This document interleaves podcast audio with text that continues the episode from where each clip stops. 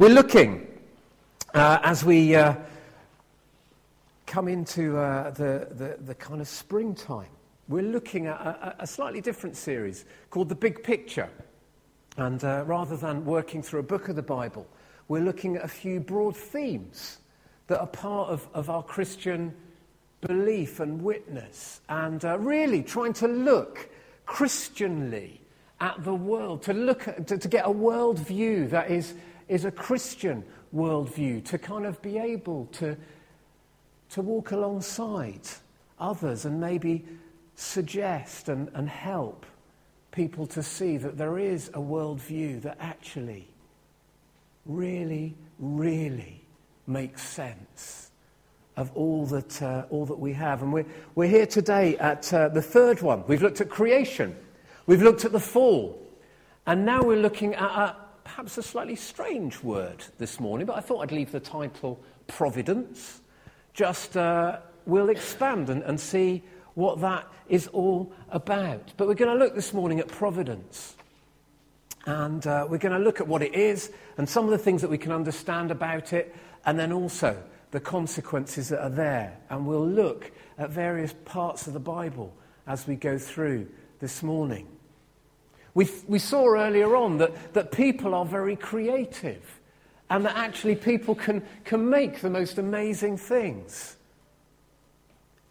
But we don't have to look too far, do we, to see that our world is, is full of contrasts. On the one hand, we can see purpose and perfection, particularly in spring as, as, as, as flowers kind of just come out. There's just incredible beauty in the spring creation. But actually, our world is also painful and perplexing. It's both beautiful and it's broken. It's both glorious and gut wrenching. We've seen so far God creating in perfection and how Satan decided that he wanted to be like God, fell from heaven and drew Adam and Eve into sin. And that the world has, has suffered the effects of sin ever since. For a time, God, Almighty God, has allowed others to have an impact on the world, and we can sometimes be left scratching our head thinking, what's that all about? And today I want us to look at this idea of providence. Essentially, providence says that God continues to have a relationship with the world he created. That's what we believe when we say that there is such a thing as providence. It's, it's that belief that God continues to have a relationship with his creation. You see, there are alternative views to that. There are numerous alternatives to that. I'm always kind of conscious when I say anything that actually I probably only scratch the surface half the time. But I thought of three or four alternatives. One alternative, and one that's quite powerful, is the idea that, well, yeah, maybe God did create the world, but frankly, He created the world and then He just left us to get on with it because look at it. What a mess. So He might have created it good, but He don't care. Often thought of as deism, where God made the world, kind of wound it up like a, like a clockwork toy and just let it go, and eventually it'll kind of peter out and just go. That'll be that. Others see, see God in, in everything and see the, the conflict of, of nature and all that's falling apart as, as kind of our interference with God in everything. So God is in the trees and in the earth and in, in the sun and in everything. And that's a very confusing perspective because it, it, it kind of takes away from a notion of a God who is perfect and who can restore to perfection. For some, fate is a predominant worldview. Actually, everything is fixed. It's the way it is. Things will be as they will be. Que sera, sera. Very, very common perspective on the world. But actually, the scary conclusion you come to with que sera, sera is what's the point? Why bother? If it's all fixed, we might as well just give up. What will be, will be. What will happen, will happen. And blow it. And actually, that's a really hopeless, hopeless place to be. Where you can feel pretty trapped because everything is fixed. This hurts to speak of this, Phil. But yesterday, Chelsea absolutely thumped Arsenal. We are in pain. Maybe there are other Arsenal fans who are in pain. Others, Harlequins didn't so good either, did they now? but think about it. If you like football or if you like any sport, if you knew that it was fixed, suddenly there'd be no interest. If I knew ahead of time yesterday that Chelsea were going to whoop Arsenal 6 0, I'd have been even more miserable when I got up yesterday morning.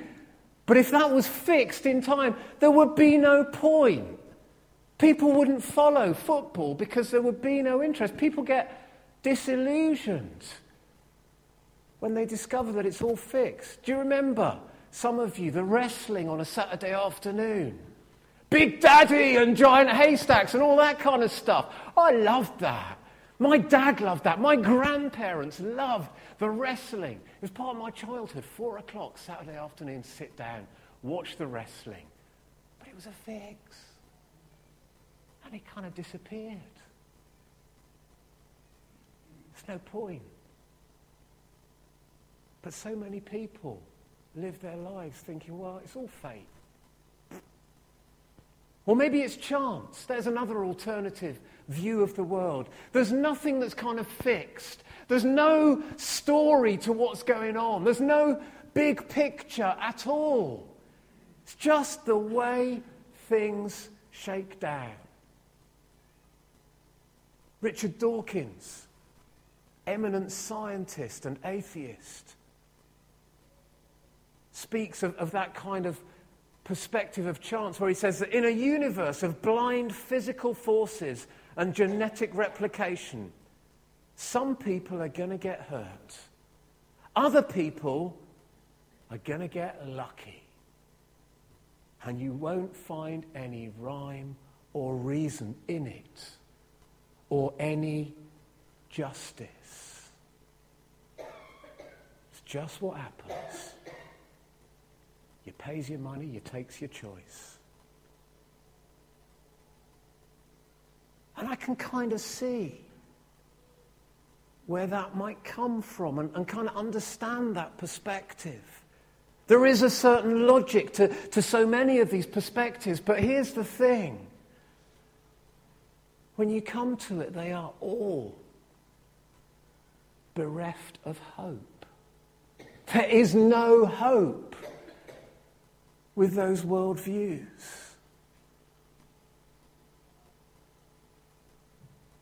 Whereas providence, Christian belief in providence, says that the God of creation is still involved.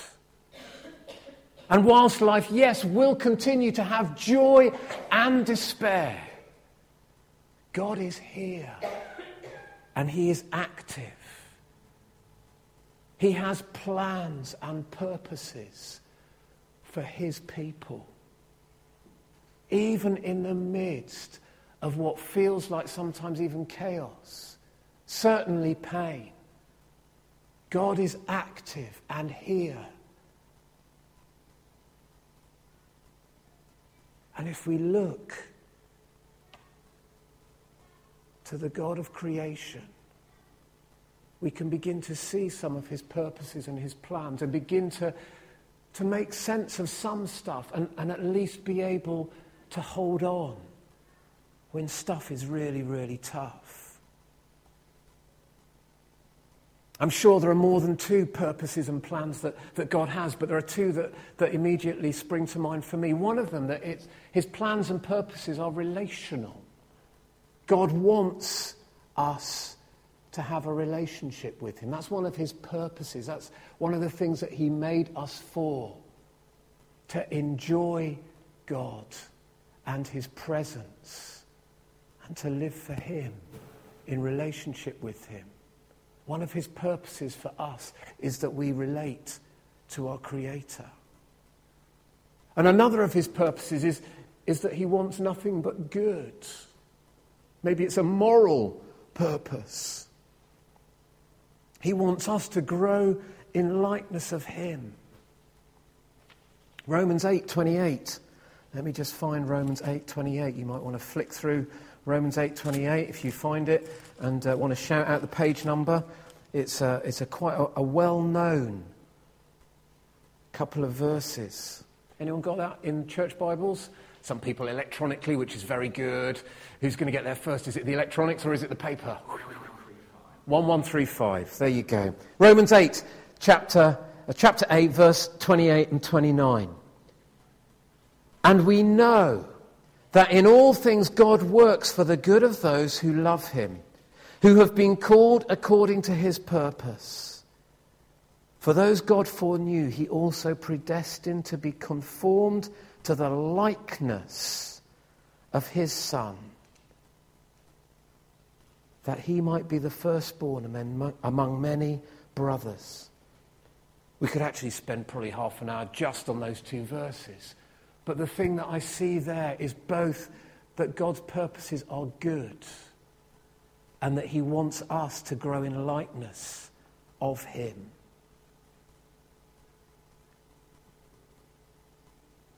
Maybe it doesn't need to be said, but I'll say it anyway. It's not that in following Jesus that everything will be hunky dory. Not that everything will suddenly come up smelling of roses.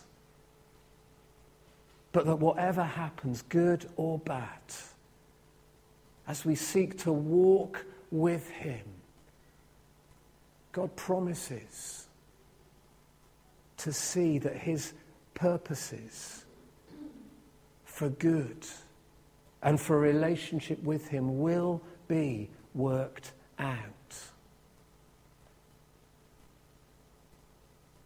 So, providence, a relationship with God, the God who continues to relate to his creation. Let's have a quick look. Four things that we can understand about God's plans and purposes in this idea of providence. And I think these are terribly practical things. They apply to us here and now, as much as they did in the, in the whole of, of Scripture.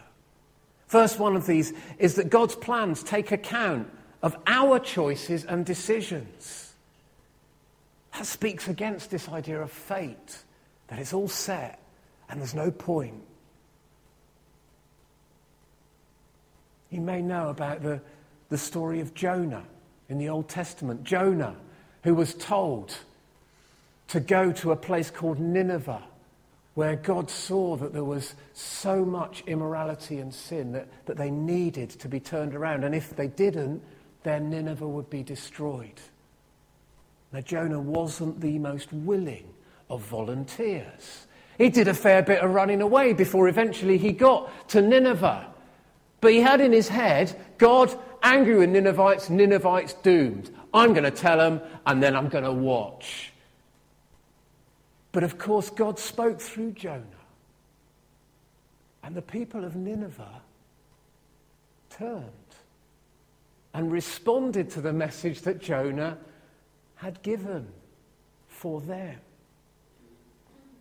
God responded to their choices and their decisions. It has to be said that in some ways, Jonah was a bit of a fatalist because he thought it was going to happen as, as, as God had said. And he was pretty ticked off when God said, Actually, no, they've turned, they've repented. I'm not going to destroy them. God wants us to respond to Him.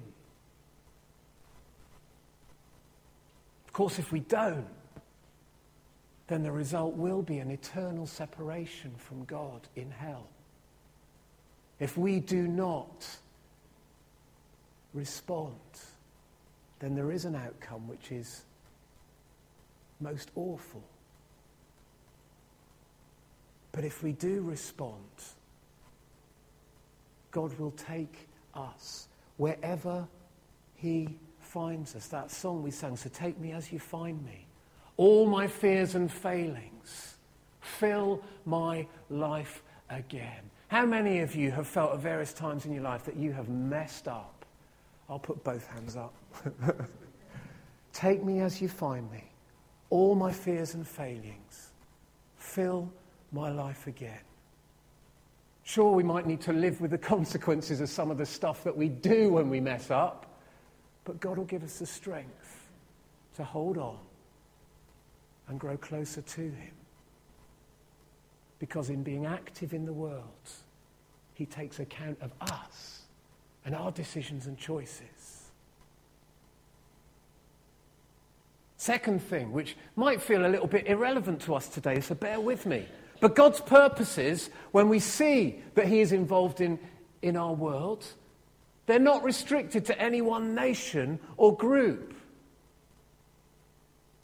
Now, if we think back over the last little while, we've been looking at the book of Acts, the first Christians, and uh, they were blown away that actually Jesus came not just for the Jews, but for everybody. Jonah, we've just talked about Jonah. He found it really hard to, to get his head around the fact that the Ninevites might actually benefit from God's favour. But let's not forget, right from the very beginning, Abraham was told that he would be a blessing to all nations.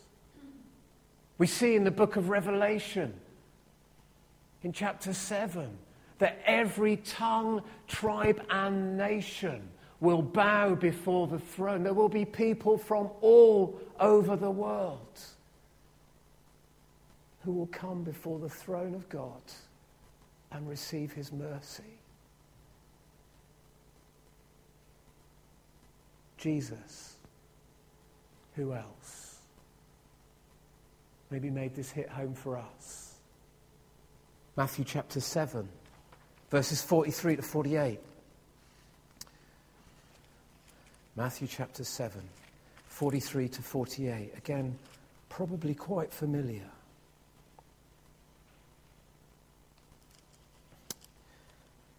No, that's wrong. How did I write that down wrong? La di da di da. Let's go for Matthew chapter 5, verses 43 to 48, shall we? I found it because there aren't even 43 verses in chapter 7. there you go. Chapter 5, verses 43 to 48. You have heard it said, Love your neighbor and hate your enemy. But I tell you, turn it on his head. Love your enemies and pray for those who persecute you, that you may be sons of your Father in heaven. See, he causes the sun to rise on the evil and the good, and sends rain on the righteous and the unrighteous. If you love those who love you, what reward will you get? Are not even the tax collectors doing that? If you greet only your brothers, what are you doing more than others? Don't even the pagans do that. Be perfect, therefore, as your heavenly Father is perfect. Sometimes church can create this feeling that actually being a Christian is only for people like us. It's a bit of a club, a bit of a holy huddle. But look who Jesus related to the tax collectors and the prostitutes. He touched the unclean and the leper. He spoke forgiveness to the adulteress.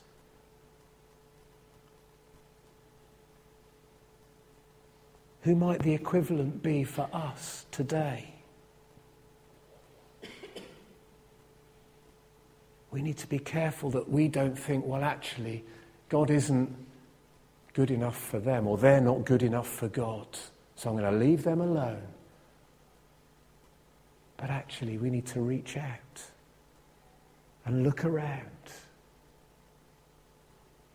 and be God's people, his hands and his feet and his mouth and his heart, everywhere that we are. God's purposes are not restricted to any one nation or group, and he wants us to live that out today. Third thing is that God's plans are often hidden from us. And I think that's quite a difficult one to get our head around, really. But actually, there's a real truth in that that can help us. You see, we love the fact that God has made himself known supremely in Jesus. We get a sense of, of who God is in the way that Jesus was and what he said and how he lived and what he did. And through Scripture, God guides and helps and shows us. He reveals so much to us. But at the end of the day, that can feel a little bit like, well, there's, there's a motorway that's well mapped out. That's God's purpose and direction. The motorway is well mapped out. But my life, well, it's kind of a little bit of a B road or even a little track that ain't even on the map yet. Because we don't quite know where God is leading us. But we need to hang on to the fact that the motorway is there. And those roads will, bit by bit, become apparent. But some of them we might actually not ever really know how we got there.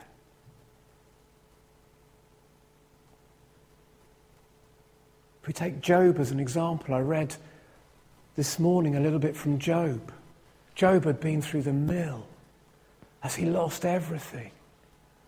And he had no idea what was going on. Man alive, he lost everything. He had no idea. But he held on. He held on. He held on.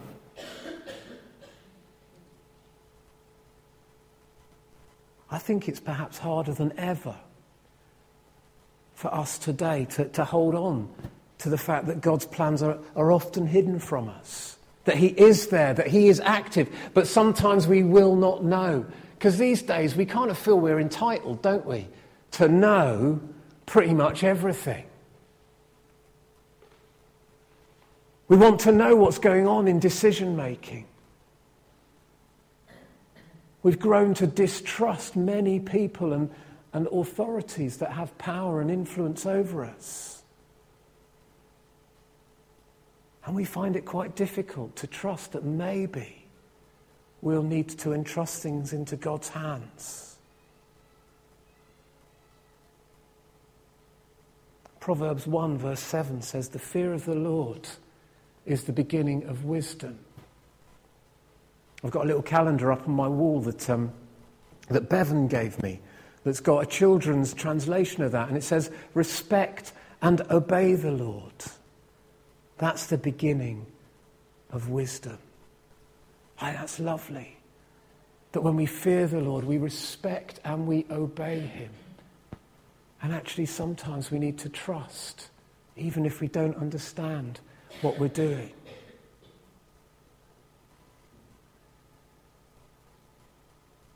Psalm 37 says, Trust in the Lord and do good. Dwell in the land and enjoy safe pasture.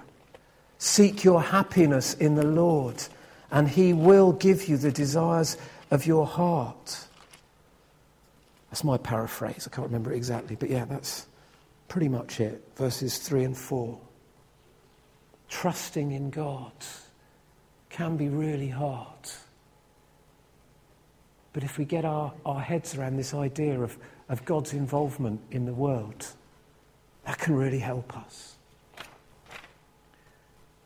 Time is against us, but I wanted just to look at point four as well, which is that God's purposes are against evil. And, and in a sense, this is a real biggie. This is a real significant one in our society. See, the problem of evil, especially the effects of evil where it's about suffering, they really are perplexing, painful things for us. For many people, it's actually the stumbling block to belief in God at all. Where we can attribute suffering to, to human actions, we can begin to see that the fall and sin, well, yeah, okay, that makes sense. But what about natural disasters, earthquakes, tsunamis, all those kinds of stuff? That just seems pointless. Some people will really struggle to believe in the God of the Bible who is all good and all powerful. They'll say, well, yeah, maybe he's good, but he's not powerful enough to stop that. Or maybe he's all powerful, but he can't be good because he didn't stop that.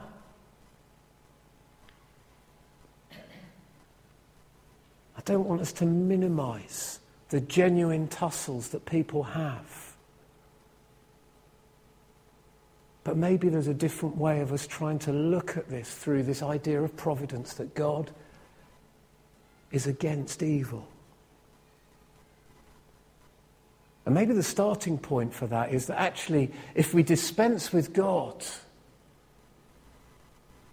doesn't resolve the problem of suffering, actually. The suffering is still there, even if we say, well, God can't exist.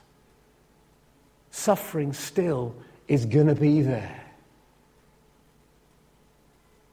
And so maybe we need to look at it a little bit differently. Maybe the starting point is what we've just said in, in that last point that actually we won't always understand what God's plans are. Because we assume if we can't understand it, then there can't be a purpose, but maybe we just don't actually know what that purpose is. And that takes a lot. I guess a big, big step of faith and humility to say, well, hey, maybe I don't have all the answers. But then, we need to look positively at God's action in the world. To see that time and again we can see that his purposes are against evil. Let's start with Jesus. Uncreated one from the beginning of time, he was there. Shared an eternity with the Father and the Spirit in fellowship. He chose to come and live amongst us in the muck and the mire, in the joy and the triumph, but the despair and the dirt of our lives. And as we remembered at communion, He died for us. God died for us. Few weeks' time, we'll look to Good Friday, where in those dark hours between 12 and 3, as, as Jesus hung on the cross and began to die, as he gave up his last breath and said, My God, my God, why have you forsaken me? His death was agony. Because what lay ahead was separation from God. As he took upon his shoulders all the sin and all the evil, all the selfishness of the world, and he was separated from the Father as he dealt with our sin and our suffering. He felt the agony in dealing with suffering. And of course, as we sang, he rose from the grave. He conquered death and rose from the grave. And right there on Easter Sunday morning, we have an incredible statement of God's purpose to oppose evil.